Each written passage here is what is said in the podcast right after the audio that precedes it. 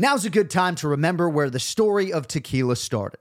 In 1795, the first tequila distillery was opened by the Cuervo family, and 229 years later, Cuervo is still going strong. Family owned from the start. Same family, same land. Now's a good time to enjoy Cuervo, the tequila that invented tequila. Go to Cuervo.com to shop tequila or visit a store near you. Cuervo, now's a good time. Trademarks owned by Beckless AB to CV 2024, Proximo, Jersey City, New Jersey. Please drink responsibly. The John Anik and Kenny Florian podcast. John Anik and Kenny Florian. I fucking love them. I can't get enough of them. Let's hear that Boston next. Big jab there from Duffy and Frank Mir is hurt now. Down goes Duffy oh, out cold. Frank Mir does it again. Rock'em sock'em robots here. Oh my goodness. Hyperbole. They're a couple of absolutely self-involved bullshit artists. Here are your hosts, John Anik and Kenny Florian. Oh, I love the Mir Duffy Open, but it might be time to get Ray Longo's name into the Open. it is Monday, September 14, 2020, episode 267 of the Anik and Florian podcast, starring the BattleBots guy, Ken Flo. and What Ray up? Longo. Wow, What's Anik's coming. Anik's coming out swinging, Kenny. He's coming. I like it. I like it. Oh, So I don't know if it was on YouTube. I think one of our viewers said, "Oh, there's Kenny Florian, you know, the guy from BattleBots." Little do some of these people know the guy fought for three UFC World Championships. You know. Now, Kenny, do you think you're more known for bot, battle bots than for the UFC uh, fighting career? Is that what he's saying? I, I don't know, but one of the one of the greatest comments I've ever seen. And I can't, you know, you can't tell uh, the context on on social media, but someone said, you know, why the hell is the BattleBots guy talking about UFC? And then, like, you know, I thought that was the That's right. greatest comment ever. So I, I it slipped under the radar. Yeah, you got to take it any way you can get it. I Yeah. guess, you know? Exactly. You like that organic BattleBots plug though, Ray? Right off the top of the Yeah. show. You see that? Advertising for those guys. So what are you doing, Ray? I know you just uh you just left the gym. I guess you're wearing a PFL shirt. We'll let you get away with that. What's going Oh on? yeah, you know what? Yeah, I should have. I'm sorry about that. I should have taken it off. Yeah, I No, just, it's uh, fine. It's I fine. just saw Mr. Weidman. He's back from. Uh, he was away for two weeks with his new. That's home. it. He's done with South Carolina. he's He's back. back. That's it. it was He might be coming back. I'm not sure. He's still, I still I ask him every day. He doesn't know why he's down there, so I don't know. So. But it was good. It was good seeing them. They don't call it God's country. Is that England? Uh, but it, South Carolina is a beautiful, beautiful place. My college roommate lives in Mount Pleasant or something like that. Ken Flo married into uh, a South Carolina family. The more you know. Uh, all right, we got a lot to. We got a lot to get to. Uh, we're going to recap this Waterson versus Hill show, uh, but I want to talk about Tony Ferguson and Dustin Poirier very quickly off the top here as we get to headlines. So uh, Ken Flo retweeting Dustin Poirier. Uh, essentially, if you don't know the story, it seems like Tony Ferguson is trying to get Dustin Poirier paid so as to have that fight happen, Ken Flo, at UFC 254. Certainly, that would be a great injection to that pay per view that will be headlined by Khabib Nurmagomedov and Justin Gaethje. But uh, Dustin Poirier wrote, Tony's the type of guy who would manage his opponent and get him a new contract for the fight to happen. I mean, Ferguson really is a great guy. I mean, you've seen what he's done for our makeup artist while she's sick, Susie Freeton. Ferguson's the man. You know, another chapter here, Flo. He really is. And listen, he I think he wants this fight, but more importantly, the fans want this fight. This is a fight that um, you know, I think a lot of people are looking forward to. Is there any possible way? I, I, I don't even care. I don't think it's. I think it's impossible for this fight to be jinxed. But is there any way that that fight isn't one of the most exciting fights you've ever seen? I mean, look at the way that both of those guys bring it. Two of the elite at 155 pounds, two guys who have had the interim belt in that division, two guys who only know how to come forward. That's a classic fight that must happen. It must happen. I think Tony Ferguson realizes uh, that it's a fight that has to happen as well, and I think it's the right time to make it happen. It seemed like uh, the UFC wasn't able to to make it happen, but Tony Ferguson uh, trying trying to uh, Yeah. trying to get the ball to Poirier. I like it. Yeah, love it. And but plus again, I mean, and you know it's going to be a fight where they're not coming out unscathed. You know what I mean? They're going to take some damage. So No pay the doubt. guys the damn money. Even the money they're getting, I'm sure, is probably not even worth it. But just pay the money. You know it's going to be a great Right. fight. People are going to tune in, and I'm sure they can't be that far off in the in the numbers. You know what I mean? So. Right. Uh, I don't know. I think a fight like that, like I like Kenny said, has to happen. But th- nobody's coming out of there with no marks on them. And you got to put a price on that. And I think they deserve to get paid. And I think the UFC will come around and do that fight. Now, John, they're trying to make it happen the same night as Khabib uh, and Gaethje, correct? I Or no? believe so, and I think that's why time is of the essence. Because if you're Poirier and both guys certainly, but if Dustin's got to start cutting weight, you know, five six Eh, weeks out. Right, and not to mention, you want to have an elite guy on, as a backup just in case one one of those guys get hurt. So I, I think it makes a lot of sense for a lot of reasons. I think the only thing that doesn't make sense right now for the UFC is the amount of money that they want to pay Poirier. Hopefully, it happens. Yeah. Plus, I mean, they're going to make a. They, I'm assuming they're going to make a killing on the Khabib fight. Yes. That couple of hundred grand in either direction is not going to even move the needle. So let's do it. Yes. And with those four guys on the same date, you have some built-in insurance there, I guess. Uh, some prizes and some belts might be at issue, but for the most part, uh, perhaps if those guys were on the card, you could salvage a main event. We're one of those guys to get injured, but we don't want to talk like that. But yeah, to quote Theo Von over the weekend, if they do Ferguson Poirier, uh, you got to get health insurance before you fight uh, that one. Make oh, sure- there you go. Right there. I agree. Yeah. Hundred percent. but just cool to see Tony Ferguson just being a good guy as usual uh, in so many ways, especially in the case of trying to get his opponent more money because it seems like Ferguson is happy with whatever contract has been uh, presented him for that specific fight. All right.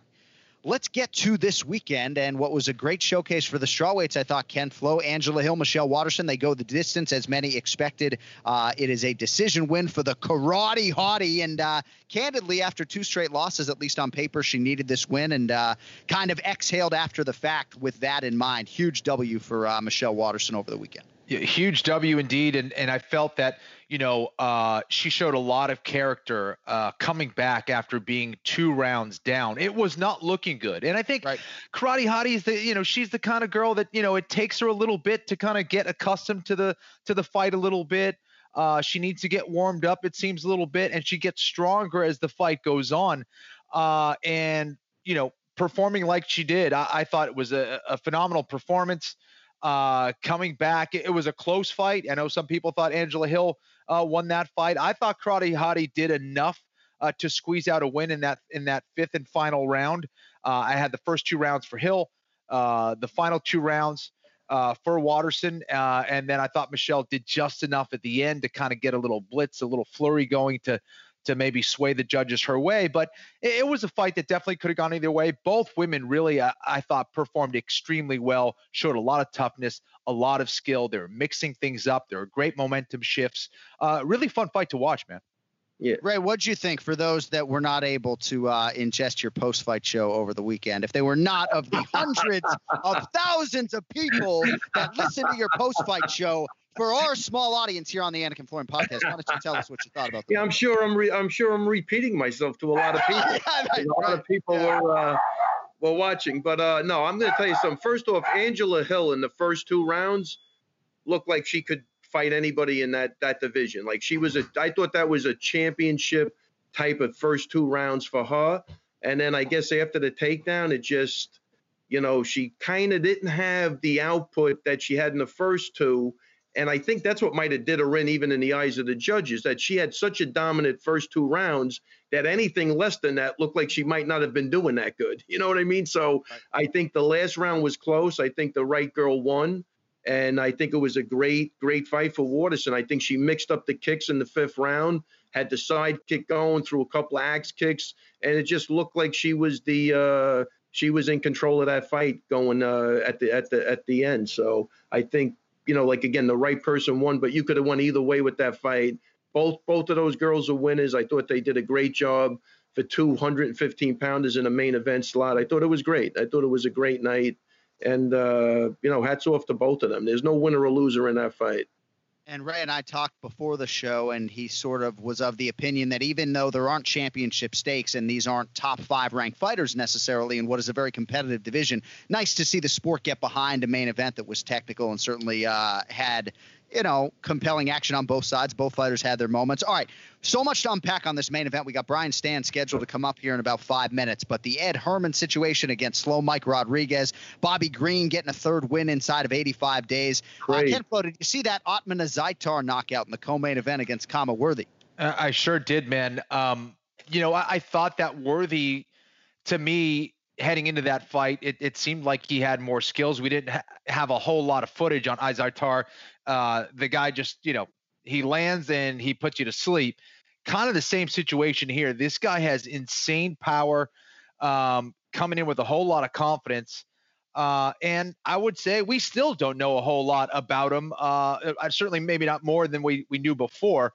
He's got some serious power. Do not stand in front of that guy for very for, for too long. You will get put to sleep.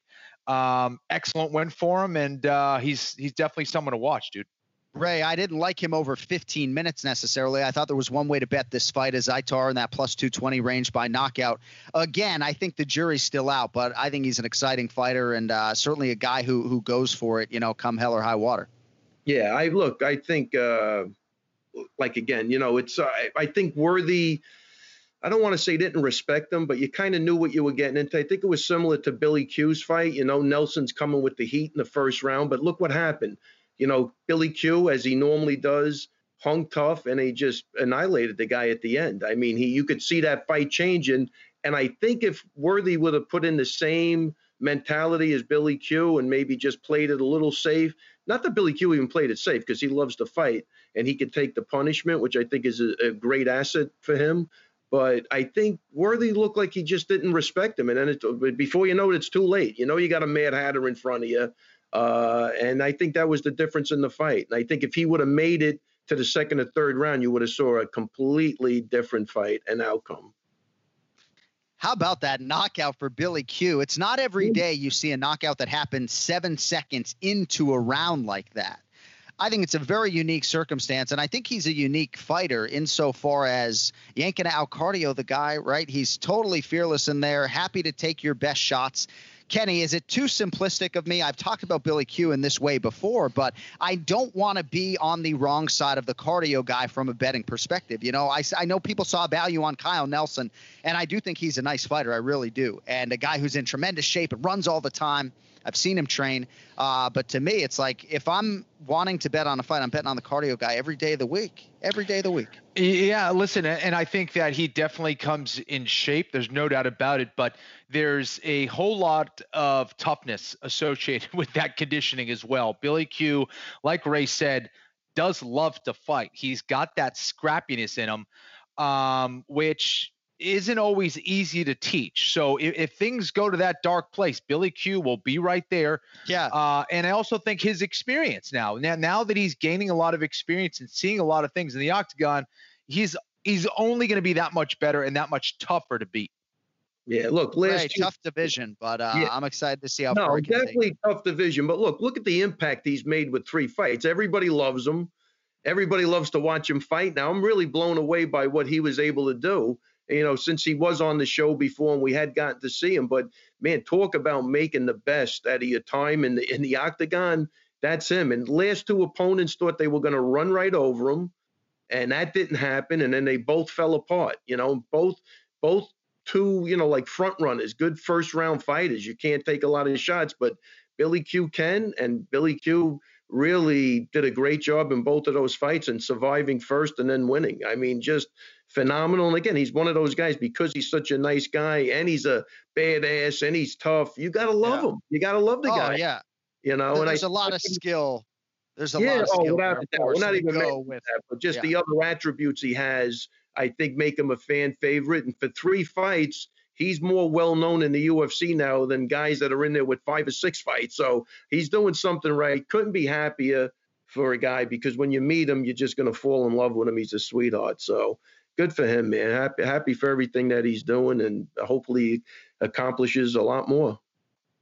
And it is crazy. We're coming up on nine years when Ken Flo fought for the UFC featherweight championship. And oh, here's Billy Q, right? He's like 15 and two or whatever the pro record is. He might only be a one loss fighter, but something like that. And he's probably like number 35, 40 in the world right now. You yeah. know what I mean? Like in the UFC, not in the world. I'm just saying in the fucking UFC. He's probably Absolutely. number 30. And I heard he watches BattleBots. I'm not sure if yeah, yeah, yeah. Like, anyway, I'll tell you what, today. I tell you.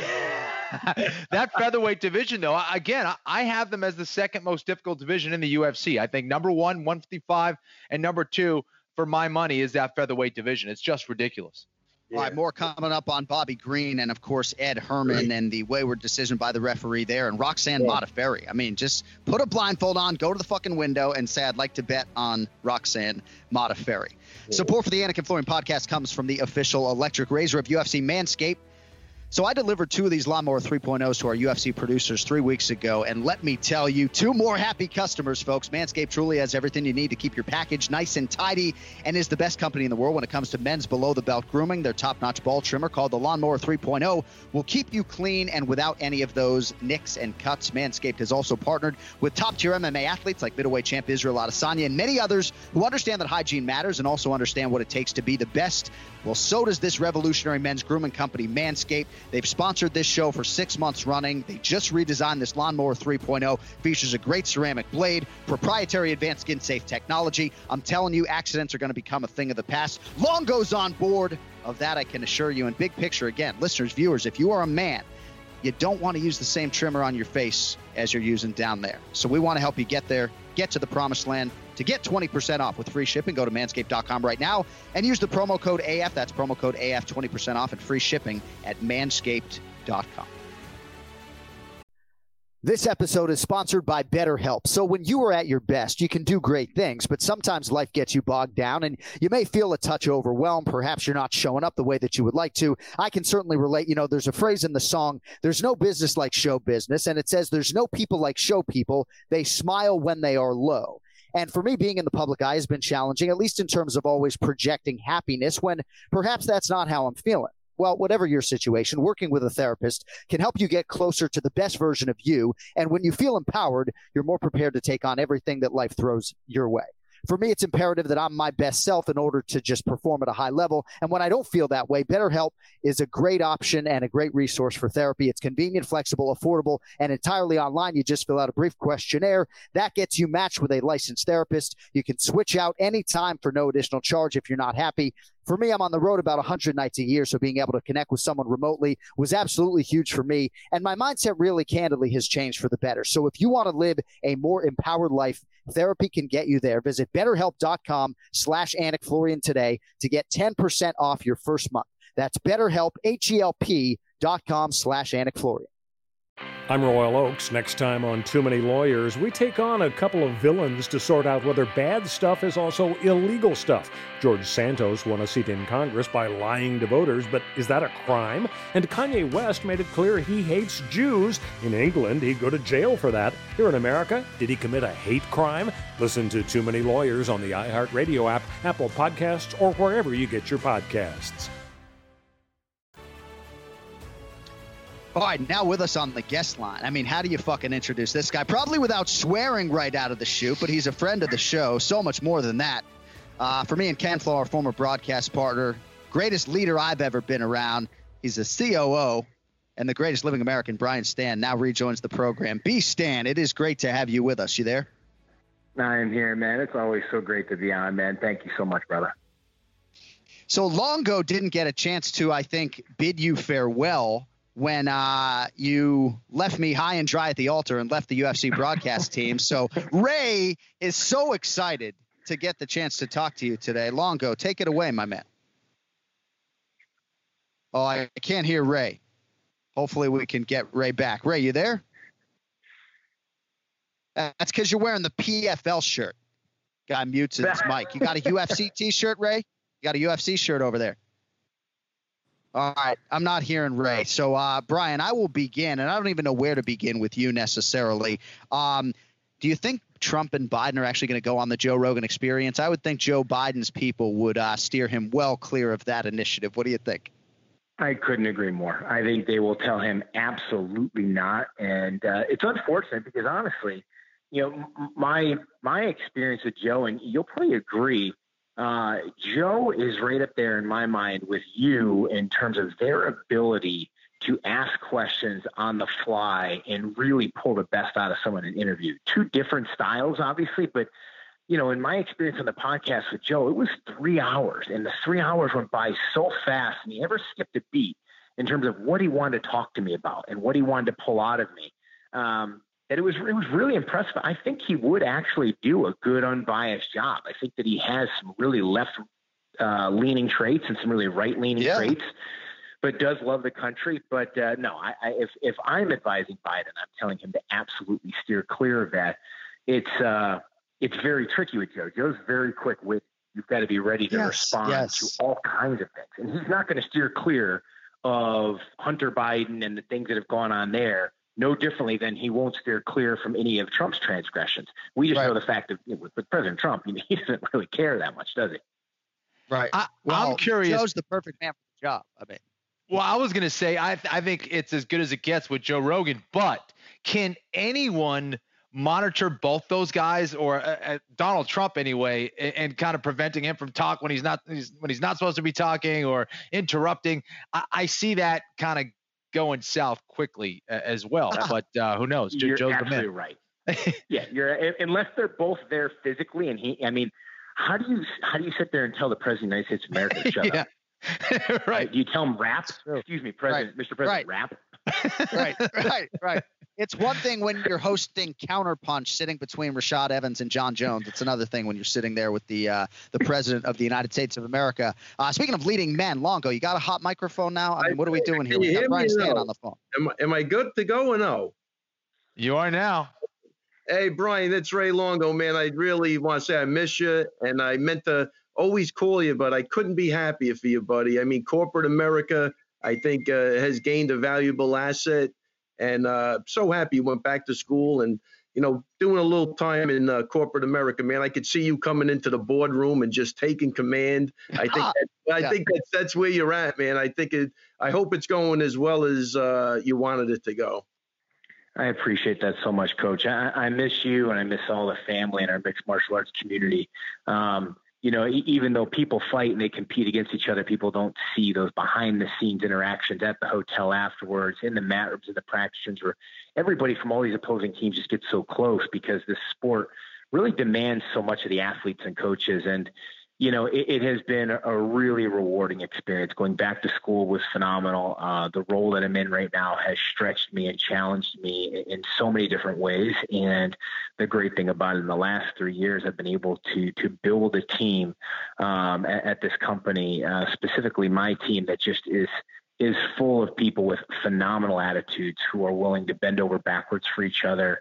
And it's hard to do that in corporate America. It's hard to find that kind of talent, find those people. But you know, we've got them, and uh, the, the company is performing the best it's, it ever has to date through a global pandemic. And I just I couldn't be more grateful. I'm very lucky. Awesome for You you. got- And I'll you, I mean, when, when I think of Beast Stam, I think of presence. I mean, who has more presence when they walk in a room? And I think that's a great thing to uh, to have in corporate America. Seems like you found loyalty, which that's not easy to find in corporate America because it's a rat race and people are trying to climb all over each other. But uh, if anybody could do it, it's you, buddy. So really, like hats off to you, man. I think it's uh, just just a great great story. Uh, thank you so much. And I've got to I've got to work on my presence now on Zoom calls. Right, that's that's the hard thing. It was easy to have Yeah. presence in a room. Now now you're just a voice or you're just a talking head on a screen. It changes the game from a leadership perspective. Yeah, yeah, I love it. I love it. So, uh, as you gain distance from calling your last UFC fight, does your desire to get back to it wane? Is it easier or harder with that time removed from sort of being in this crazy circus world that many of us are still residing in? It's so funny you asked that because I literally thought about this a few weeks ago and I was like, you know, they could call me tomorrow and I think I could hop on, on 24 hours notice. I think I could do enough research, hop back in there with you and still be like 97, 96% to where I was. now, of course, that's, you know, that's us as competitors. We always want to think and feel that way, but you know, I like to pretend like I could do that. I also like to think that if I were to do a comeback fight, I can get to that level as well. And then I throw my back out and I'm reminded that I'm not as young as I once was. So, uh, no, I- you know, that's a part of my life I look back on, John, so favorably. It, it was, we did, we had a lot of fun. We had a lot of fun.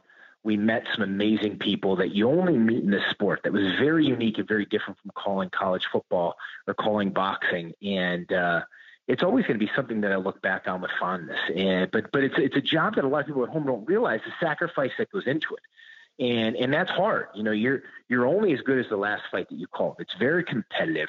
There are hundreds of thousands of people that want your job. There's a couple hundred that are qualified, but they're going to try and take your job every single year. So you're constantly in competition and negotiating the next contract. Um, and you're traveling all over God's green earth to do it and, and putting in time for it. So your family has sacrificed. And so uh, there's just a lot to that job, but it, it's something that I'll always miss eternally. It was a lot of fun.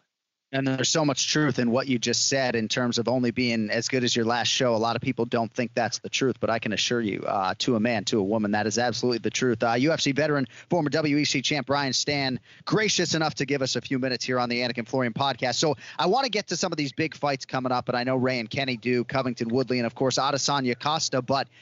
I guess in the nature of not totally burying the lead, one of our listeners suggested that maybe Luke Thomas offered up on his show that uh, you're contemplating a run for public office. Um, I mean, is this fact or fiction?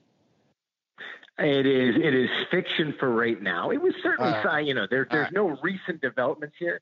Um, but you know, you, you, you, never know what what could hold. I mean, I, I turned 40 this year, and I think uh, when people used to say that to me, I used to tell them, I don't have enough to offer. You know, there's there are so many complexities in the world and the economy, and I think a lot of people that run for office and actually get into office are not qualified for the job at all. And uh, if if I do choose to run one day, it's going to be at a time where I really feel like I'm the best version of myself. I have something to offer the country, and my family absolutely has to be behind me in that because I've done a lot of things in the past that made them sacrifice, and and I've got to I've got to put them first now where my kids are young. I don't want to be looking back on my life and say, boy, I always put them second. Right. And I know Chael Sonnen uh, and I believe even Joe Rogan have written in your name on the ballot. I said to our audience a couple weeks ago, I'm going to try to figure out somebody to vote for, you know, between now and November. But I'm not afraid to write in the name Brian Stann, and I hope that people respect that and not think I'm wasting a vote, Brian. You know, if Chael's done it, if B Stann, if, if, if Rogan's done it, I mean, why not? Why not get the right? If, if if if called upon, I would absolutely return to service for my country. And uh, I know you would. You know, when you look at some of the things that have that have happened recently, it's the way the media and information warfare is taking place is really, really sad. And there's just a lot of things that people don't realize that are going on and how we're being influenced and how we're being impacted. But there's far more that unites us than there is that divides us. And the media continues to show a very small percentage of the population to really influence the radical side in all of us to make us feel like this is what the masses think when it's not right? And so you get the masses that think everybody thinks like the fringe does, and it stirs up a lot more controversy than we should have. And uh, we've just we, we've got we've got to find a better way um, to, to to communicate information and digest information than we're doing right now. Yeah, uh, let me just on a side note too, John. I mean, with this, you know, pandemic and the quarantine, I never really followed politics, but you know, staying inside the house and ha- not having anything to do. When I started watching these uh, you know like Fox and CNN, I am blown away by how bad it is. I mean, I'm blown away. Never really was into it. Now I, it's really if I mean we we we're in trouble, man. I think we do need a change, and I love what uh Brian's saying. But man, I tell you, as a as an outsider coming on board and just looking right now, really disturbing what I what I see and hear. Yeah, I, I, would say not not only uh, on the news, but uh, you know everything from social media to all those it, it, tricks and Google and all those things that they're doing. They're basically weaponizing our own uh, propensities for things and how we think, and basically using it against us. But um, a- anyways, I wanted to switch gears a little bit because uh, we can go down a rabbit hole that uh, could, could take us away for about an hour or so. I want to get back to the fights, Brian. Um, Tyron Woodley taking on Colby Covington. Obviously, a lot of bad blood between those two. Tyron hasn't looked the same. Uh, certainly not at his championship form that we've seen him in the last couple fights. How do you see this fight going down, man? You know, this you're, you're exactly right. This fight goes uh, depending on which version of Tyron Woodley shows up. And you know, I thought he he had a very honest and heartfelt message after his last fight, where he actually came out and said, "I felt great everything was right. And in there, he just didn't have it. And if, if that's the Tyron that shows up, we know that Woodley is going to most likely run away with a decision. He is going to outpace him. He's going to hit him with volume and really mix it up the way that, that Colby Covington can. And if I'm Colby, right, you know, he's got a really awkward, you know, way that he goes about his media, but it's worked for him, right? I mean, a lot of people know who he is now. And a lot of people criticized him originally, right? And those of us that knew him before that, you do what you got to do in this game to make enough money to at least have something left over when you're done that says, hey, it was worth what I did to my body and the risks I took. And he's trying to do that. Um, that said, I I poke and I prod and I try to insult. I try to invoke uh, whatever made him doubt himself in his last two fights, and I repeat that repeatedly all fight week and remind him that he that he didn't show up. Remind him that he's not going to be able to keep up with me. Plant those seeds of doubt in your head. And if I'm Tyron, right, I don't know how he trained for this fight, but if if I were him personally, what what I would have needed was I would have trained for this fight back home. I would have gone back to those streets in St. Louis, where I've got an office in St. Louis, and I, I, have actually seen and, and know the areas that Tyron Woodley grew up, and they're not easy, right? And he had to work very hard to get to where he was to be a scholarship athlete at University of Missouri and do the things he's done. I go back there and I fly my trainers in and I train there. And I train a little bit rough and I get away from some of the things that I've been able to afford now that are the niceties in life. And, and I get back to a mental state where I'm ready to be the guy that that had to wrestle his way into a collegiate scholarship, that had to fight his way, you know, in, in through Strikeforce and to get a world title, that had to fight his way to the UFC title. Because if that guy doesn't show up, this fight could be a runaway. And and if I am Tyron strategy strategy wise in this fight, don't worry about winning rounds as much as you worry about standing your ground in the center of the octagon and yeah. hurting Colby. Take right. your time, right? Don't waste energy. But when you do throw, wait for the opportunity and you hurt him and stand your dang ground. Because if he backs up against the fence in circles like he sometimes likes to do, he's not, he's rarely successful there unless he catches you like he did Robbie Lawler. Colby really is successful when he can walk you down consistently and put on his pace in the fight. I'd like to see Tyron stand his ground. And for Colby, right, go out there and put the pace on him right away plant the seeds of doubt, and then give him every reason to walk back to his stool after the first round to, to, to show him that you were right the entire week when you poked and prodded and told him he could keep up with you. Mm, very interesting. I agree with essentially every word of that. And and I did go to his house that he grew up in in Ferguson, Missouri, when I was filming in the clinch for for Fox Sports One back in the day. And I've walked those streets. I went to the high school uh, that he went to. So uh, I agree. I mean, bringing back sort of some of that that mean, hungry athlete, I think, has to be uh, priority number one. A lot of people think it's as simple as letting his hands go. Uh, more on that later in the main event challenge. Hey, Bry, before we let you go, Paulo Costa is undefeated. So is the undisputed middleweight champion Israel Adesanya. It's 12 days from now. It's as anticipated a title fight as we've had in 2020. I have no idea who's going to win it. I'm just hoping to pass my COVID 19 test so I can call it. Um, you got to lean for us. Adesanya is a slight favorite right now, about minus 135. You know that that's I think the the championship experience he has makes me give him the slight advantage as well. Uh, but in this fight, right again, there's some question marks based on Adesanya's last fight. And if I'm Paulo Costa, the first thing I need to do in round one is I need to land a solid shot and hurt him. I need to make him overthink this fight the way he did with Romero. I need him to not want to engage with me, to not want to close the distance, to really question whether he wants to be in there. Because what he showed against Romero was, hey, I don't want to go in there get be stupid and get knocked out by a very powerful guy. He showed a little bit, a little bit of concern, even though he was being really intelligent and fought smart. He showed some concern that fighters like Paulo Costa can feed off of, right? And and it, I think it's very important that Costa go out there and be aggressive in round one and land some hard shots and get Adesanya thinking because when he's thinking, he's not the same fighter I I suspect as when he's in there and he's in that zone and he's flowing and he's using those beautiful techniques. Because otherwise, if you let Adesanya get comfortable there and you let that kid get in the zone like we've seen before, my goodness, is he as athletic and fun a fighter as, as I've seen.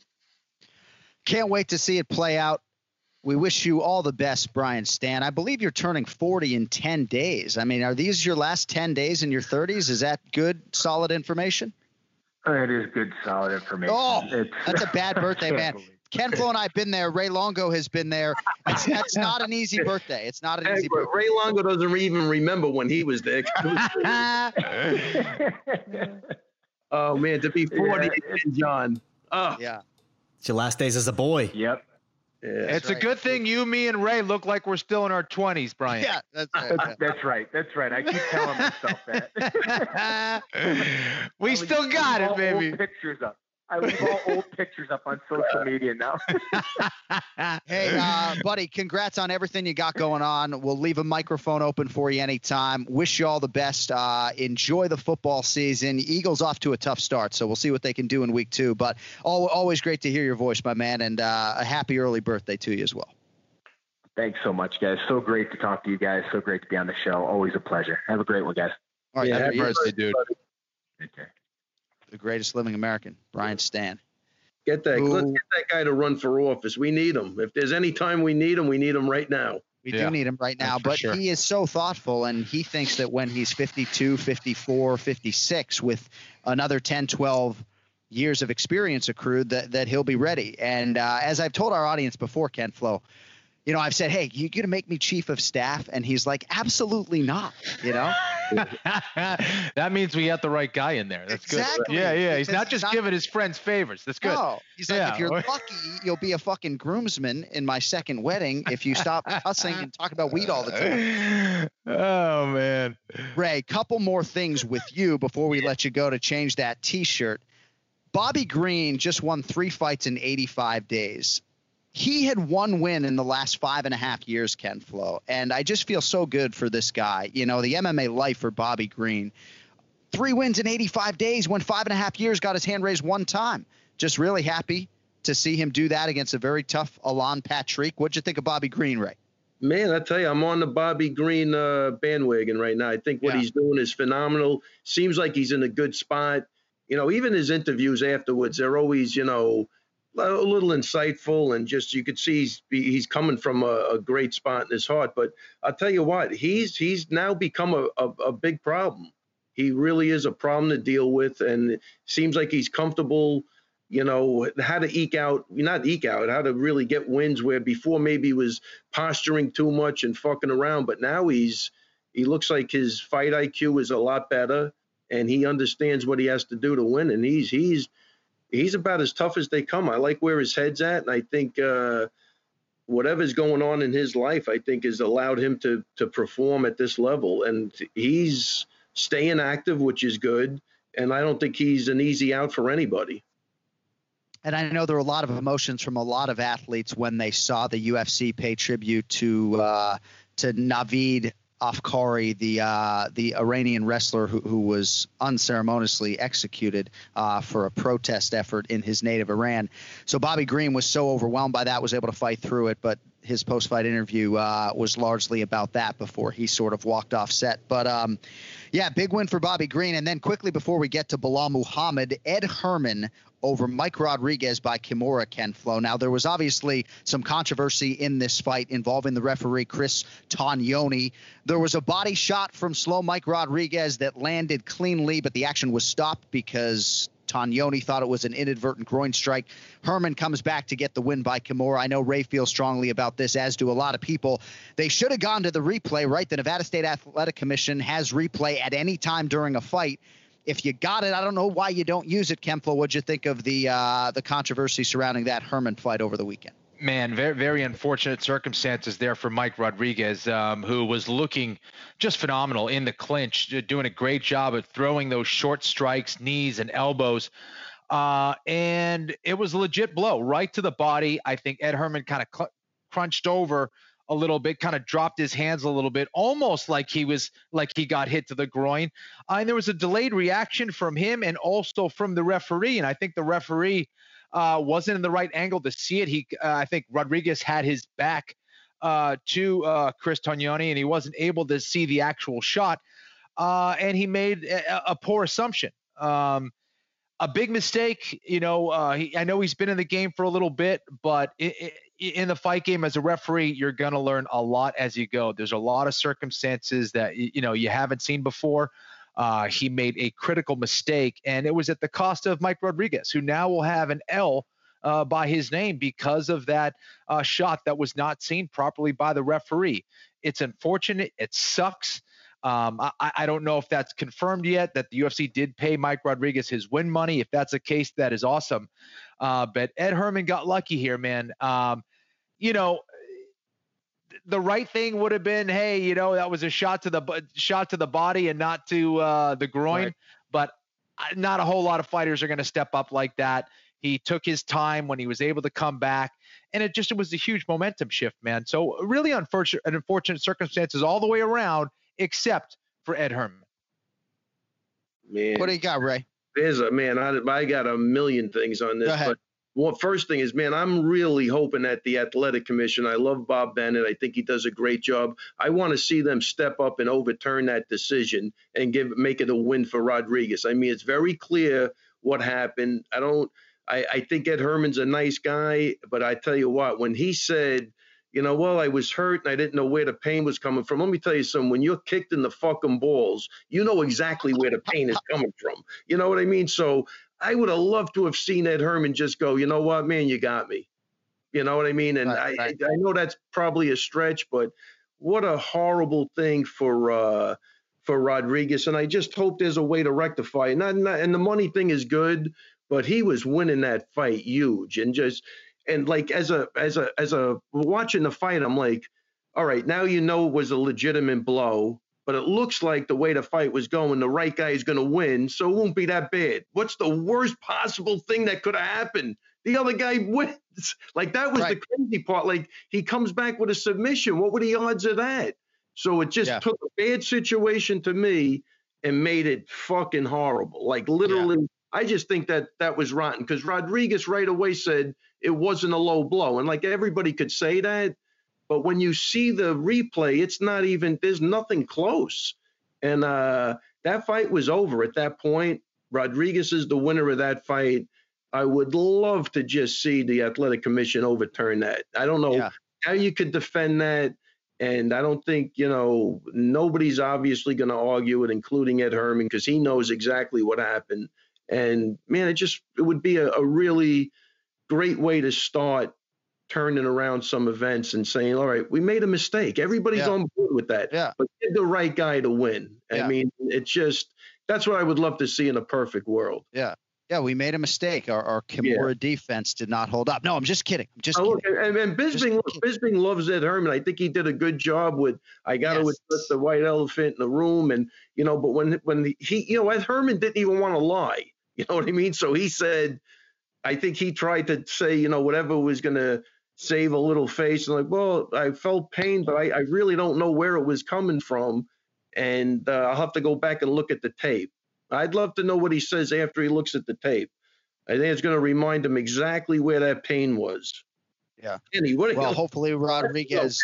Come on. Win. There's no mistaking a shot to the nuts. There's no not. mistaking. Let, yeah. my balls were here. Now they're yeah. in my stomach. I get you. It's either your yeah, balls right. or you're not. Yeah, yeah, exactly. First, I'll hit you with a liver shot. Then I'll kick you in the balls. Let's see if we can to paint it. Uh, well, hopefully he wins the appeal. Hopefully they match make him moving forward uh, as if it was a W over Ed Short Fuse Herman. But uh, all right, we'll stop it down there. Ray, anything else before we let you go? We got to have dinner coming up here soon, 6:48 p.m. Eastern time. Oh, I'm going right to eat right after this. That's all it. All right. Well, uh, get a fresh T-shirt. Always great to see you. Great to have you for the extended time off the top of the show, and uh, trying to figure out when next week's episode is going to be because uh, I got one foot out the door to Abu Dhabi. But we will talk to you and see your luscious locks in hey, about a week. John, whenever you want the show to go on, that's when the show goes on. Oh. You know? All right. Yeah, that's it. All right. Well, to that end, leave that post fight window open after Covington Woodley Saturday night. No, I'm just kidding. see you right. Take care of yourself. Take huh? it easy, guys. I'll see you. We actually might be doing our show right after Covington Woodley uh, and trying to get it in the can before I uh, board the charter flight. So we'll we'll keep you posted on that on social media. Uh, but a lot more to get to today. And now joining us, this is very exciting for all of us here at the Anik and Florian podcast. You may recognize the UFC welterweight contender Belal. Remember the name Muhammad. Get a number next to the guy's name already. One of the best welterweights in the world in my mind, and also my best friend in the world, my identical twin brother. Jason Anik is with us. Why are these guys with us? We could talk to Belal about a million things, and Jay, you too. I don't mean to cut you down right out of the chute, uh, but we are launching a show called Remember the Show. It's a show for Belal Muhammad. It'll be under the Anik and Florian podcast banner, available to you on our YouTube channel. But Cody Merrow, our producer, and I have been talking about a second show for a long time and talking about the athlete that we wanted to feature on that show. And it's not just MMA junkie Belal that thinks you're a rising star right now. Uh, so we're just happy to have you on board, man. Happy to give you your own show and, and let you sort of take the bull and run with it as, as we know you will do. Man, I really appreciate it, man. When you guys brought it to me, I was like super excited about it. Uh, I was surprised about it. But man, I think this is gonna be one of those shows that uh, people are definitely gonna be wanting to tune into, and who knows, maybe Spotify will offer us a three hundred million dollar deal. Right, you never right. know. I, ain't- I ain't putting it past this yet. So, uh, and this is who you get as your co-host. I know he wasn't handpicked, but I guess you just have to deal with it then. Oh, no, it, it's, a, it's a perfect pick for us right now, especially with the hair and everything. It's a lot Yeah. more luxurious version of you. That's Cool, right. Not bad. Yeah. He's like Exactly. a cleaner, meaner version, a better looking version, as Ken Flo said off the air. We appreciate that. So, uh, Jay, I know you've been an avid listener of this show and you watch every mixed martial arts event essentially that's on television. So, uh, I know you're pretty excited to uh, to be pulling your weight and doing the show with Belal here coming up this Thursday. No doubt. Um, well, you know, I'm a I'm a big fan of the Kenny Florian podcast, um, which is, um, you know, a big listener of the show, and you know, it, it's re- this is really in the same fashion all about Belal. You know, so I'm going to try and get out of the way. For me, for the non-video folks listening, you know, similar voice to you. So I got to really, you know, be careful. I know you've certainly said some things that you might want to have back, John, in your past. So I'm going to just try and stay out of the way and let Bully sort of run the show.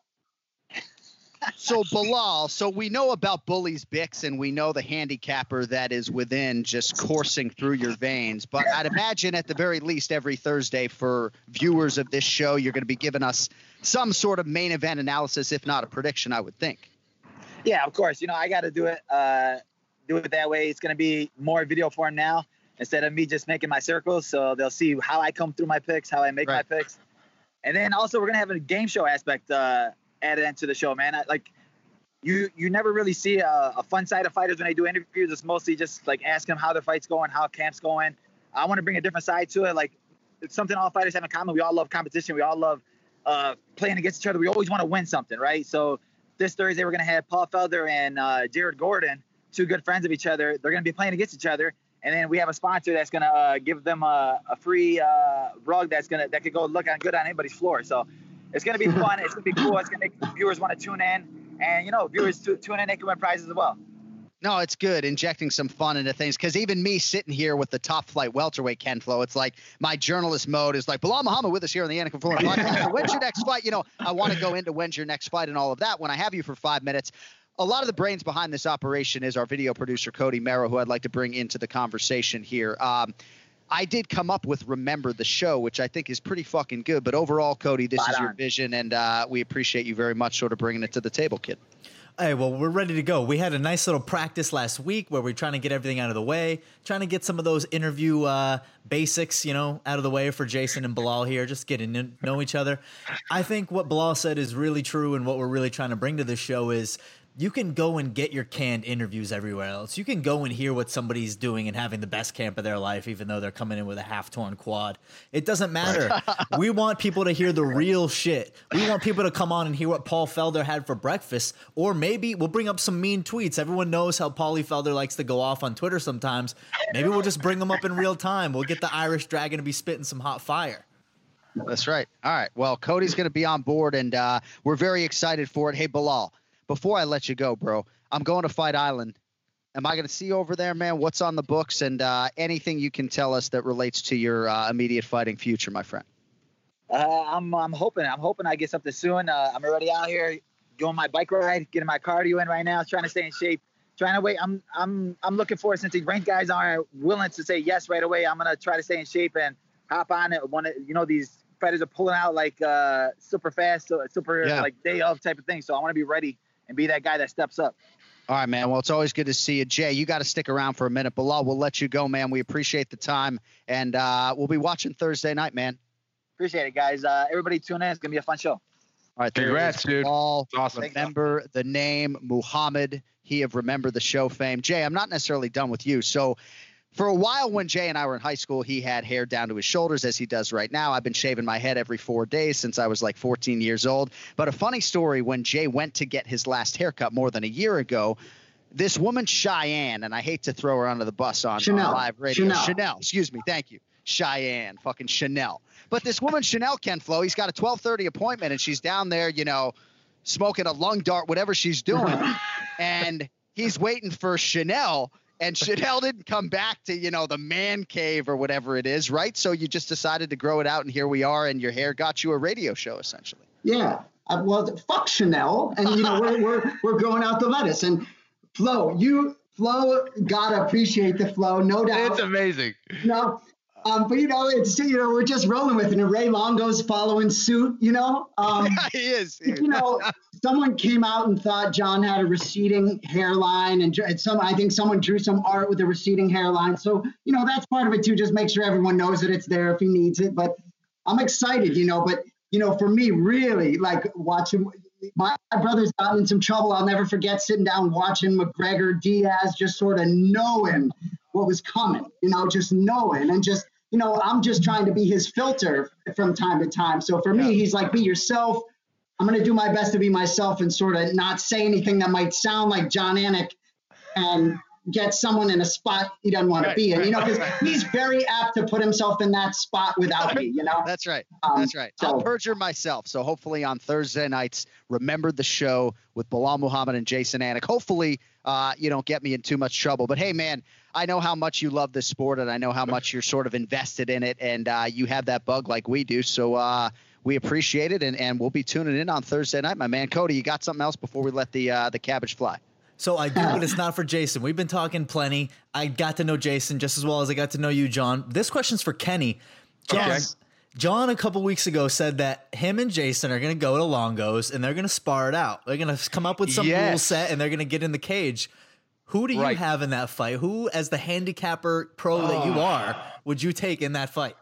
I need fight footage, number one. I'm going to need some fight footage. I need some kind of tape on both these guys. And uh, I'm just going to go with whoever looks better. I'm going to train that person. So it, it's, it's Yeah, right, either right, Jason right. or I've known John a long time, but I want to be on the winning side. So if Jason's showing more promise as a fighter, I'm going to be in his corner. It's just the fact.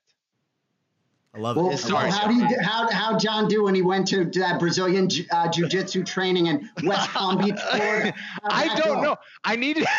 I need to get. I need to. Was he in the kids class, Jason? I don't know. What what kind of class? I, I, I, I don't know. envision I- like the Kramer scene, uh, like Kramer and Seinfeld, where he's just kicking all the No. kids' No, asses. He was in a kid's gi. I don't know if that makes much of a difference. but I don't- don't make me get my gi right now. My belt is so white. I washed it like a year ago. Last time, hey, Pahumpa, if he's listening to this, right? He's got Dollamur mats literally ready to line my garage any chance for privates. And uh, you know, we'll see if I let him hop in my guard this weekend. But for now, So good. I just got to get healthy. Hey, Jay, appreciate the time, buddy. Thank and, you uh, guys. Appreciate the opportunity. Enjoy Monday See ya, Night dude. Football. There he is, Jason Anik. You can catch him with UFC welterweight contender Belal. Remember the name Muhammad coming up this Thursday night. So, Cody, how's that for loyalty? Ken Flo might train my brother against me. I mean, I am a wounded duck right now. I'll be honest. I have patellar tendonitis. I have not been able to run on pavement in five weeks, uh, but we're getting it in. We ordered an assault fis- fitness bike today. Hell yeah. I don't know why I did that. Your your brother's more marketable with the hair, dude. I'll be honest with you. He's got he's got the look. No, I I think it, it. would be in my best interest to get behind him. All right. Yeah. Well, there is a lot more for us to get to today because we have got a massive fight card coming up this weekend. As deep a main card, I think, as we've had in a few weeks now. UFC Fight Night, Covington versus Woodley Beckons. Let us get to the main event challenge. It's the main event challenge. Anik, The time is most definitely now. Florian, I finish fights. I'm gonna do everything possible to win. the main event challenge. The John Anik and Kenny Florian podcast. It's funny when people talk about like a mean tweet segment because it can be so good no matter what show you do it on, right? I'd like to go to Ken Flo's Twitter page on Fight Night to see him taking shots, right? Ian Parker, who now joins us live, right? When Ken Flo uh, gets a little hostile during a Saturday UFC Fight Night, I fucking love it. it's amazing. It, on one hand, you have Belal Muhammad, which is one of the funniest people on the planet, and then you have Kenny, who is literally will make any coach feel like they're the best or the worst piece of shit on the planet. How do you yell heel hook when she's on the ground and you're in half guard? You yell heel hook? I'm, here, I'm reading this now. Don't get me wrong. I'm I'm thinking the same thing. I'm yelling at my TV, but I'm just picturing Kenny yelling, and he's like one of those women that type in the courtrooms. Like when the lawyer's like, like every word that Kenny's thinking trying to coach someone, he's like this. He's like, how do you do this? And you think like the thought's done. Round two, and Kenny's right back in there with them. yeah, yeah. I get very upset watching fights sometimes. No, I'm like, course. come on. Very upset. You Yes. do. You Yeah, went hard this weekend. I do. All right, well, Ian, it's good to see you. I'll, I'll update the standings. I believe the lone hit for both of you was Michelle Waterson by decision. That's a big four pointer on both sides. She was a slight underdog, and you had the method and the round. So Team Florian led Team Anik. It was 111 109. It's now 115 113. And we have got six main card selections for you 14 fights coming up on Saturday night. Last time I was in Vegas, I did seven, and then I went and uh, did what I do after the fights. And now we have 14. So here we go. We'll preview six of them for you. First fight at middleweight, the last second king, Kevin Holland, minus 230. Darren the Dentist Stewart, plus 190. All right, IP. So both guys fought August 8th. They both won their fights. Holland the favorite, Stewart the underdog. Who do you have? Yeah, I like Kevin Holland here. I'm going to ride that wave right now with him. I felt that Darren Stewart's fight against uh, Maki Pitolo, I thought Patolo was actually laying the better shots. And I just think, uh, and if you want to go back and read Kenny's tweets to learn how to get out of a guillotine in the first round, had to not keep your head. I got him. I'm getting it all night, Kenny. We're going to do this. Um, I just think that Stewart was not landing like he should have. I thought he was getting hit too much. And I think it's Kevin Holland. You can't afford to get hit like that. And Holland's a way smarter fighter. Ken Flo, Kevin Holland, really fun to watch the Travis Lutter pupil regain momentum since that setback against B.A. Brendan Allen a couple years ago. Two straight wins for Holland. What do you think about him here against Darren Stewart?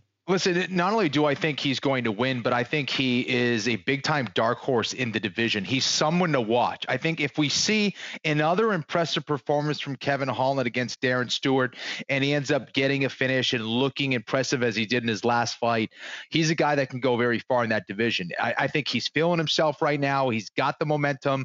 He's firing on all cylinders, literally uh, with his striking, and, and we still haven't seen uh, a lot of him on the ground as of late, but he's very sharp there as well. Uh, I like Kevin Holland. I think he gets the win. I think he gets And I it would- pretty quickly too.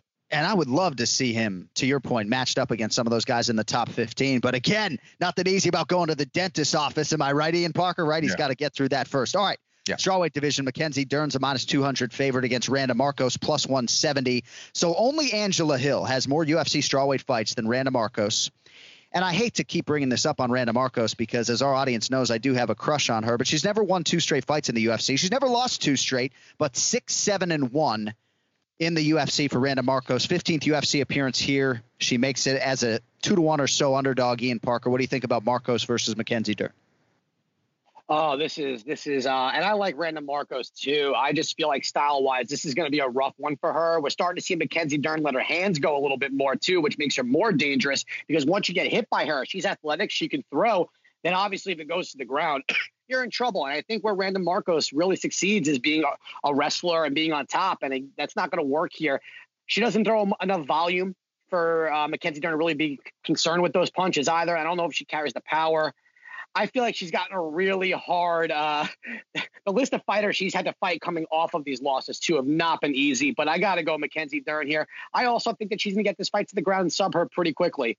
Uh, and I would, you know what, for Mackenzie Dern that last fight too, although. Uh, she fought a little adversity. That was again probably due to Kenny's tweets. I'm sure that was a, a nightmare that uh, her opponent had with that. I Right. think Mackenzie Dern, with putting her hands together, becoming more well-rounded, and with being able to make weight, is going to be very dangerous if she continues this. Imagine if Ken Flo started going at me for some of my broadcasting errors on Twitter. Maybe this Saturday night. maybe maybe you do it this Saturday night, even He- just he as a joke. always Hopefully they don't he put it on the air. Listen, he only does it through text, but I can vouch for Kenny. It's never once been about you. well, Anik doesn't give me a reason to, if I'm being honest. Uh, he does a phenomenal job as always. But, uh, you know, listen, I, I agree with Ian here as well. I, I think, you know, Mackenzie Dern. Uh, she does her best work obviously on the ground. There's a big difference between someone who's good on the ground and someone who is truly world class on the ground. So Randa Marcos, uh, she does best when she gets that top position. She can utilize her ground and pound and she grinds out some good wins. I don't think this is the right fight for her. It's the right fight for Mackenzie Dern, though. Early on in her career, I think she she made some bad decisions management wise and taking certain fights that she shouldn't have. I think she made the right decision here against Marcos. It should be a good submission win for her at some point, uh, probably second round, maybe something like that. But uh, good fight for Mackenzie. If she doesn't get it done here, uh, you know, I would actually be worried for Dern's career. But Mackenzie should get a pretty pretty decent win here. She's eight and one as a pro. Is the former two-time Brazilian Jiu-Jitsu world champion. That's at the black belt level, by the way. And and she says she was in the self-proclaimed best shape of her life for that Hannah Cifers fight. Seems to have the weight cutting issues behind her now. So uh, big spot for Mackenzie Dern coming up on the main card this weekend. Speaking of big spots, 205 pounds here. Johnny Walker Blue, minus 125 against Ryan Spann, who's minus 105. We're going to have Ken Flo start the bidding. Did you not like the Johnny Walker Blue? Is that why you're shaking your your head at me, Ian? No? All right. No, I, w- I was concerned I was going to have to go first with this one, but then I uh, I forgot. Uh, Then you checked your, your email. Yeah, exactly. So Ken Flo's going to start the bidding. Ryan Spann, slight underdog for our purposes, Kenny. He's 18 and 5 out of Fortis MMA. He's won eight in a row and goes for a 5 and 0 UFC start here against Johnny Walker. Who do you like? You know, I, I like Spann here in this fight. I think Johnny Walker um, kind of had a lot of hype uh, around his name. He was getting a lot of quick finishes, but the problem with that is you don't really get a lot of information when you're getting guys who are are finishing fights quickly. Um, we know that they have power, they're explosive, but what happens when you get into that second, third round? Um, and I, I think he's shown really to kind of be a little bit of a dud, to be honest, uh, which is unfortunate. I hate to say that. I hope he can bring it back uh, around because he obviously physically is an absolute beast. Uh, technically, and as far as making the right decisions in there, um, it, it's kind of really been lacking for me. So uh, I, I think that Ryan Spann is in a great position here to get a win over a big name and, and Walker. Um, I think Spann is the more technical fighter. He tends to slow down as the fight goes on as well, but Walker really slows down. Uh, so I think that's why I like Spann. And Spann's not too bad on the ground, too. I think he's much better than Walker on the ground. A, a lot of momentum for Spann heading into this one. Uh, I like him to win this fight. It is interesting about Johnny Walker, and you hit on a, a, number of good points there, but he's super intelligent as a guy. He learned English in a year. He's a former engineer. It doesn't always translate to the fight IQ necessarily, uh, but certainly a fun guy to watch. Slightly favored here against Ryan Spanny and Parker. Who do you have? You know what? Uh, Ryan, here's my issue with Ryan Spann. That last fight against Sam Alvey really didn't show me a lot either. Um, you know, instead of setting up his wrestling. He just kind of dove in. He was getting tagged a lot, and some people thought that Alvey won that fight, and he gave Alvey every opportunity to win that fight. I don't know on a strength level. I mean, I would like to think that uh, he is, is Walker still with Firas in uh in Canada right now. If he is, I'm hoping he's working on his cardio. I'm ho- well. Go ahead. Joe, no, I mean he bounces all over the place. I will tell you what I have right now, which it stands to reason will be updated. Um, but John Kavanagh David Roach and Misha Cirkunov okay. scheduled to be in his corner this weekend. That's interesting with Misha Cirkunov. So I kind of like that because Ryan Spann right now, in order to win this fight, he's not going to win it standing, and he's definitely not going to win that in the clinch right now. And it's one thing if he was a cardio guy. I don't want to ramp because that that's the thing with sometimes with these wrestlers who I believe Spann really relies on here. I think if Walker's cardio is good and he just doesn't go in cocky, goes in there like, hey, I got to prove myself here. I think he's the way better striker. I think physicality wise, he could utilize the clinch. To me, it's whoever gasses out first. I'm just hoping that Walker returns to form here, and I'm going to go with Johnny Walker. All right, Ian Parker likes Johnny Walker. Now we move on to the middleweight division, and a man who has had as big a 2020 as anyone. He is Hamzat Chimaev, minus 550, the favorite here against Gerald Meerschaert, who comes back at plus 400. So Hamzat Chimaev is so compelling right now. You can see I'm practicing his name as much as possible. That I'm asking you guys for the round and the method of victory, even though this is not even a co-main event. We've never done that in the history of the Anik and Florian podcast. So, uh, guy has a lot of things going for him. He was two and zero on Fight Island. Now he's in Vegas against the credentialed GM3. Ian Parker, who do you have here, and how do they get it done? Oh, I really hate to pick against GM3. Uh, I know it's Belal's boy. I just think matchup wise, this is kind of rough. We've seen GM3 take a lot of damage in his last few fights. Uh, chin wise, not the greatest. Athleticism wise, there's a huge difference here.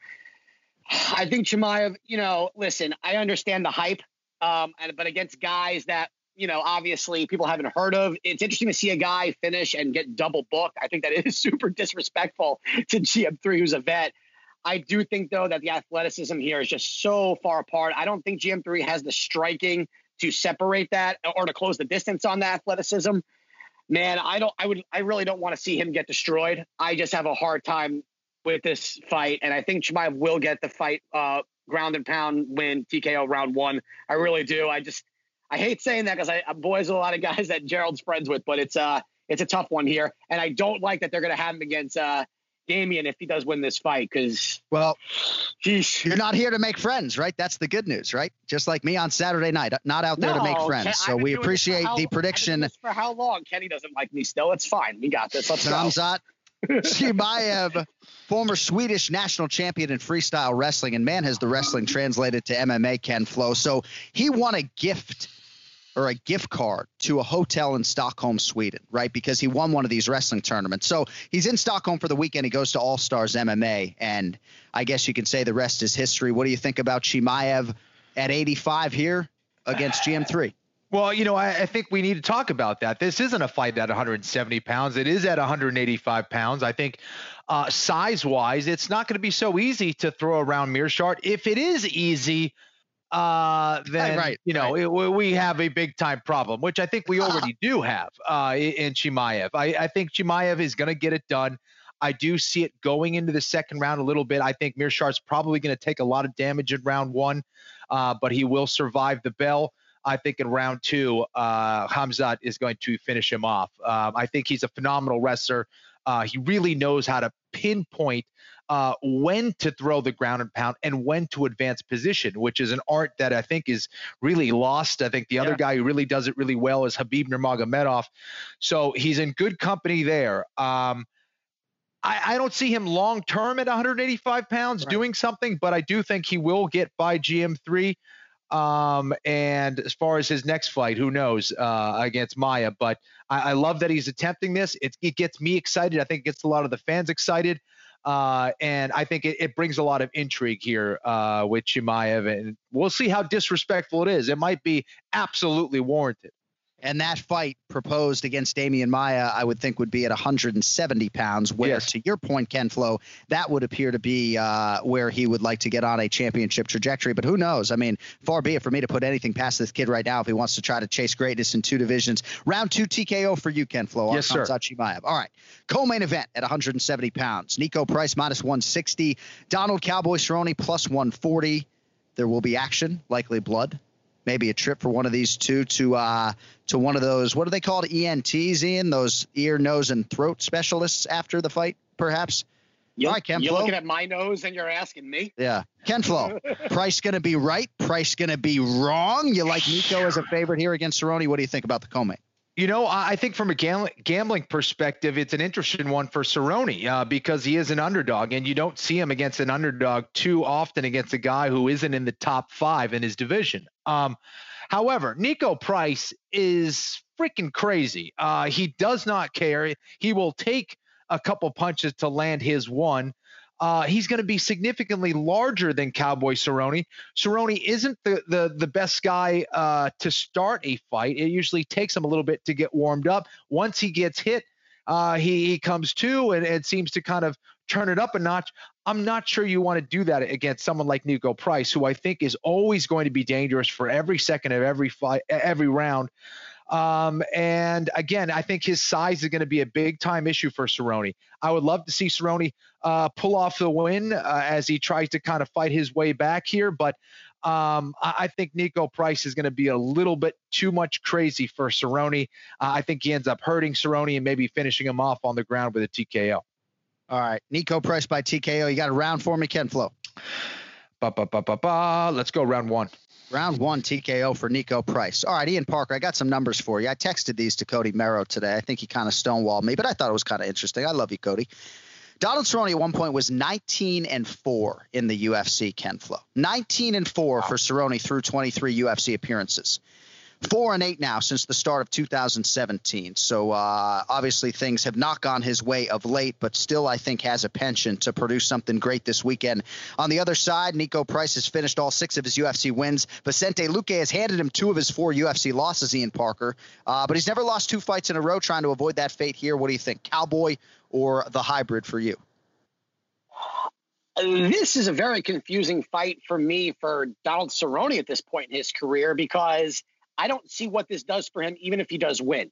You know, for me, I would have liked to have seen Cowboy maybe fight Nick Diaz if Nick Diaz came back at a 170 as like a legends fight type of thing. You know, I, I just don't know anymore who they put against Cowboy because I, I got to be honest here. I don't see Cowboy making a run for the title at 55 or 70 you know. And for me, I'd like to see him make as much money as possible without losing every brain, whatever brain cells he has left. It's just it's always violence. You know, you go Ian, fight like that for so long.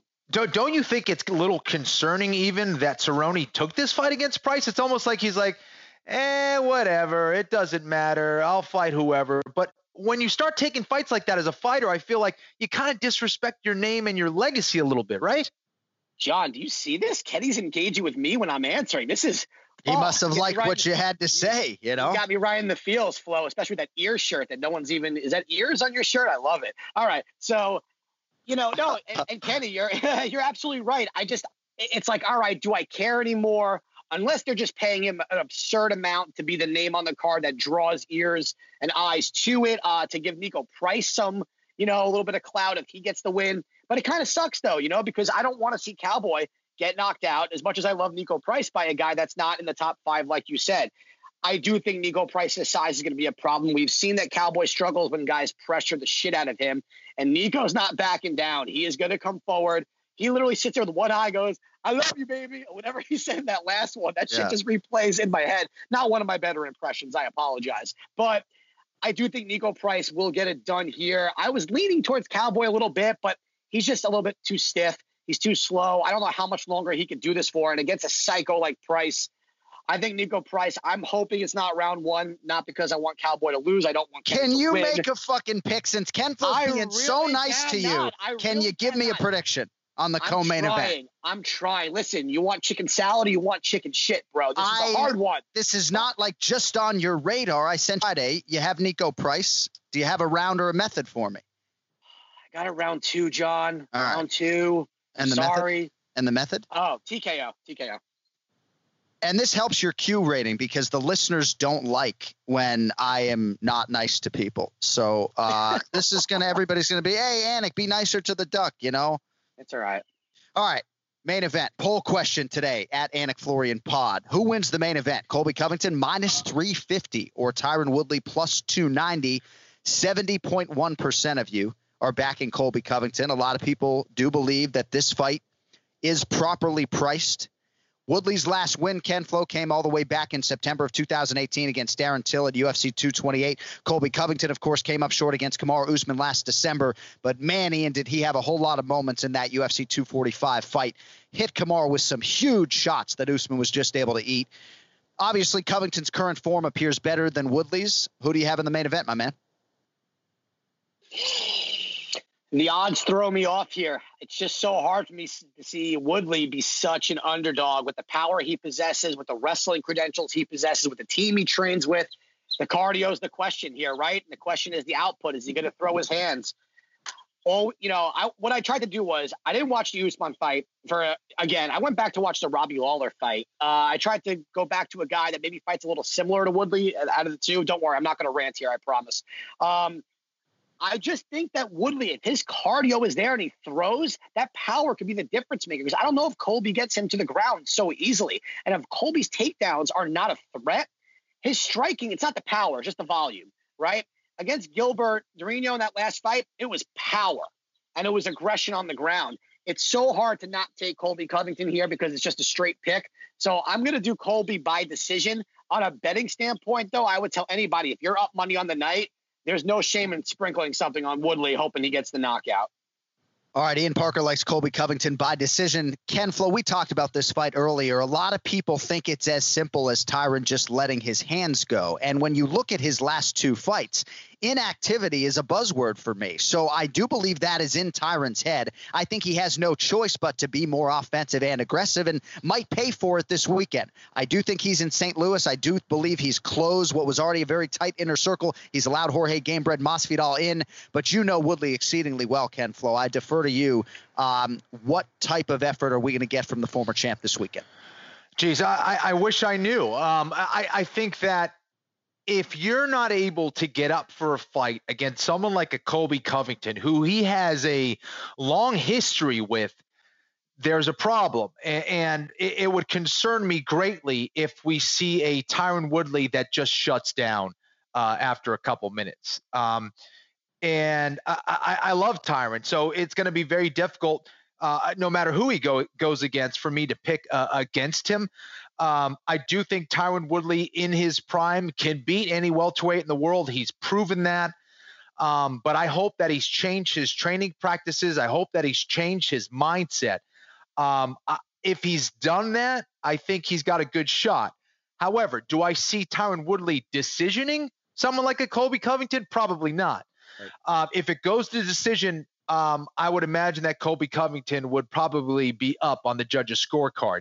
Uh, if there's a finish in this fight, I would think it would most likely be Tyron Woodley uh, with, with, that big right hand that he possesses. I think he's got to uh, probe with that big overhand right, and he's got to look for that uppercut as well when Colby tries to come in. The good thing in this matchup is that Colby Covington will inevitably move forward. Uh, he, he's he's gonna move forward. He's gonna try to trade. He's gonna be aggressive, which I think bodes well for Tyron Woodley in that counter style that he's kind of adopted over the last few years. Um, we know about Woodley's power. I, I, just think he has been hesitant, to Ian's point, uh, in throwing a lot because he was afraid that he was going to get tired. He was afraid to wrestle, it seems, because he thinks he's going to get tired that's never a good mindset when you're going into a fight. Either you didn't do your work or I don't know, you, you got to do something about getting mentally stronger. I, I, I think Tyron Woodley um, needs this one big time for him, for his family, uh, for redemption. Uh, I think to prove something big to himself. Uh, so in that regard, I, am going to go with Tyron Woodley, uh, round two knockout. Woo! Oh, you're getting me excited. And you're right. He needs this one for family, for self, for a lot of different reasons. All right. The Duck is Ian Parker on social media at Ian Parker MMA, engaging with fans on Fight Night if you are so inclined. Hey, good stuff today, my brother. I appreciate you as always. Any parting shot before we let you go? I'm excited for this stacked card. We haven't had a real big one in a while. Yeah. Uh, kudos, kudos to Angela Hill, Michelle Waterson for putting on a show in that main event when people really didn't think that was going to do it justice. They threw down really nicely. Angela Hill, you have nothing to be ashamed of. Amazing fight. Michelle Waterson, awesome job. All right, buddy. Great stuff. We'll talk to you next week. You got it, guys. There he is, Ian Parker, with us for the main event challenge. And of course, we will close it out with the pick to click. As many of you know, Cody and I are going head to head in the NFL this season. Loser has to take five shots of an alcohol to be chosen by the winner inside the first 20 minutes on an upcoming episode of the Anik and Florian podcast. And anyone who knows me knows my alcohol tolerance ain't great. So that would be fun for a lot of people if I took five shots in 20 minutes.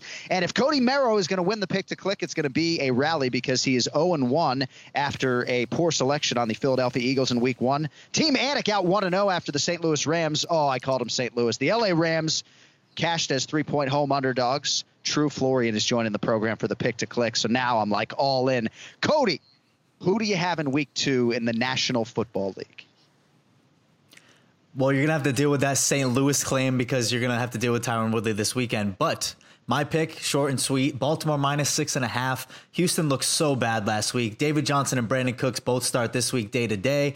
That'll probably be fine by next week, but Brandin Cooks has never been healthy his entire career. The line actually opened at six. You can get it at six and a half now. I bet it's seven by the time the game starts. Texans are abysmal, three and seven their last ten home games against the spread. The Ravens the exact opposite, nine and two in their last eleven overall against the spread. So Ravens minus six and a oh, half. look at the numbers. I might have to tell you, I do like Baltimore this weekend. So I'm sitting here right now on a Monday night. The Tennessee Titans are playing their season opener Monday Night Football later tonight. They're 11 point home favorites against the Jacksonville Jaguars in week two.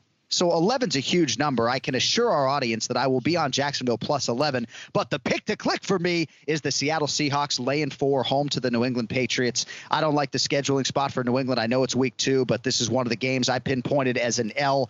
Uh, you know, I know the home field advantage in Seattle is not what it normally is going to be because there will not be a crowd there in all likelihood. But uh, I do think the Seahawks beat the Patriots by more than a touchdown. I liked a lot of what I saw out of New England, especially defensively, but I'm just not sold yet. I think the price is relatively short. Seahawks for me in week Come two. on. Well, you notice what hat he wore. He didn't wear the New England cartel hat he got for free because he knows I'm going to send a text to Tyson Chartier right after this and tell him you win against the Patriots. You're going to have Rob Font, Calvin Kattar at your door.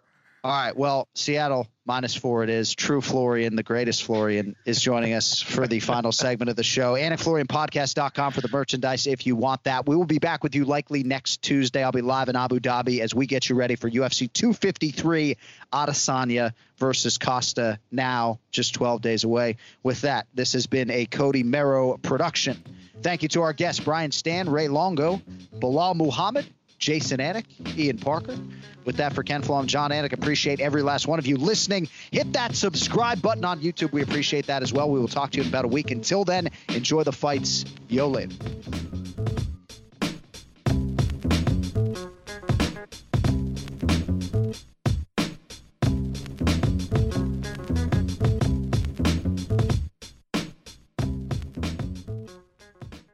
Now's a good time to remember where the story of tequila started.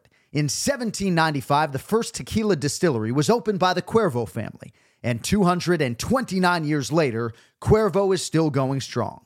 Family owned from the start. Same family, same land. Now's a good time to enjoy Cuervo, the tequila that invented tequila. Go to Cuervo.com to shop tequila or visit a store near you. Cuervo, now's a good time. Trademarks owned by Beckless AB to CV 2024, Proximo, Jersey City, New Jersey. Please drink responsibly.